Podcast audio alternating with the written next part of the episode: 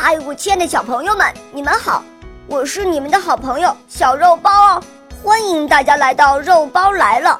今天肉包会带给大家什么故事呢？赶快一起来听吧！喵。小羊找朋友。有一天，羊妈妈对身边的小羊说：“你也不小啦，该出去走一走，交几个朋友吧。”小羊快活极了，连蹦带跳的上路了。一只胖胖的小猪吭哧吭哧的走过来，看见小羊，它乐呵呵的说：“小羊妹妹，你要干什么去啊？”小羊看了看脏兮兮的小猪一眼。眉头皱了起来，说：“妈妈让我出来交几个朋友。”“那咱们一起交朋友吧。”小猪高兴地说。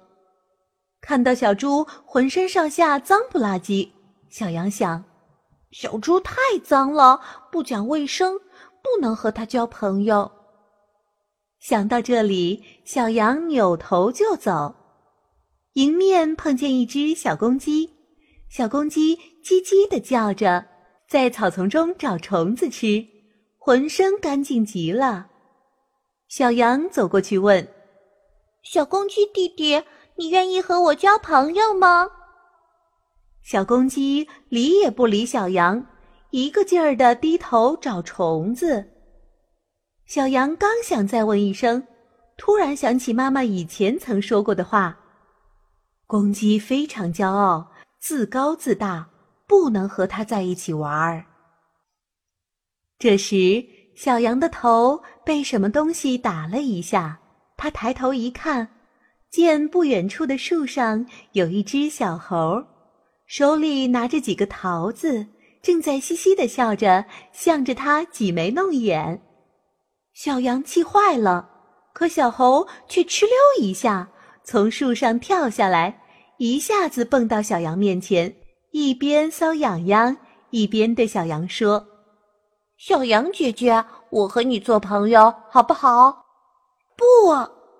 小羊坚决地说。“小猴太顽皮了，爱做恶作剧，绝不能和他交朋友。”沿着开满鲜花的小路，小羊继续向前走，去寻找他的朋友。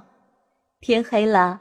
小羊一个朋友也没有交到，因为他觉得小狗太爱大喊大叫，小马跑得太快不团结，小鸭子走路一扭一扭太丑。